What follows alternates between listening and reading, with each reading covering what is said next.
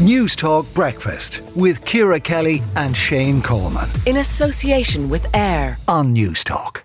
Now, the Department of Agriculture confirmed yesterday a turkey flock in Monaghan has tested positive for avian flu. Uh, the department confirmed it will be putting in place a restriction zone to protect other flocks. Uh, we're joined uh, by uh, Billy Gray, owner of Faycullen Farm, producers of ducks, chickens, turkeys, and geese. Uh, Billy, you must be concerned about this news.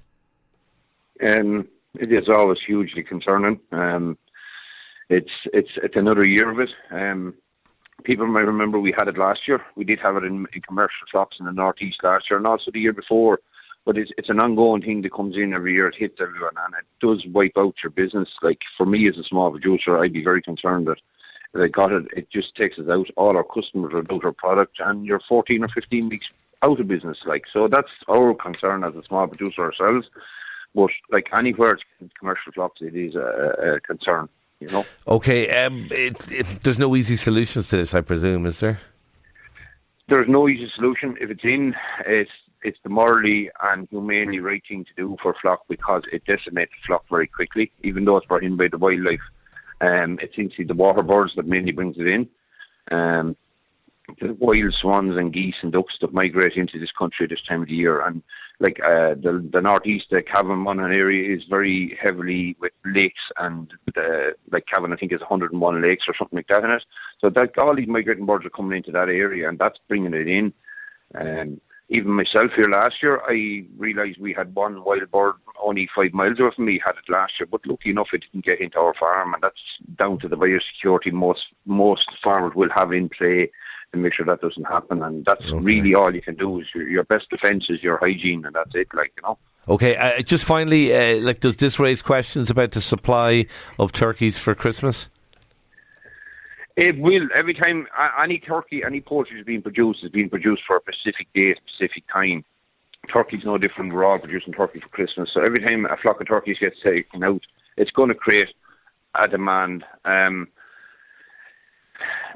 the business is resilient in the sense that it will carry a certain amount of surplus. Uh, it will be able to take a certain amount of hits that that won't affect supply. You know what I mean? But if you get a major couple of major amount of farmers taken out, three thousand wouldn't be a big amount in, in the overall scheme of things. But if you had a couple of farms went down with another twenty five or thirty thousand and started accumulating to numbers, then definitely would create a problem with supply. But then also the other supply problem is you must remember bird flu is hitting all of Europe. It's hit England fairly hard there three weeks ago.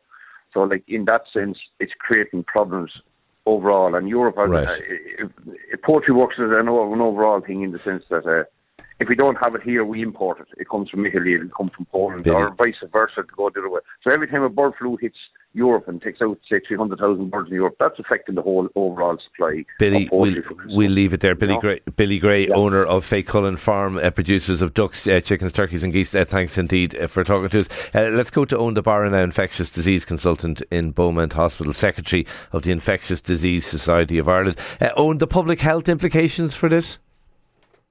Well, I think as Billy has outlined, most of this is at the moment it sits with the commercial and supply chain and the humane issue around culling. You know, I think it's over 55 million birds in Europe this year so far.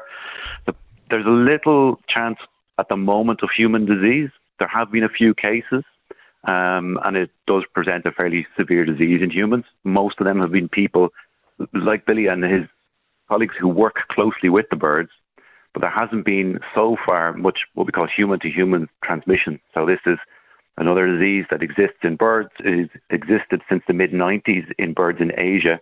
And again, as your other caller highlighted, it spread into other parts of the world.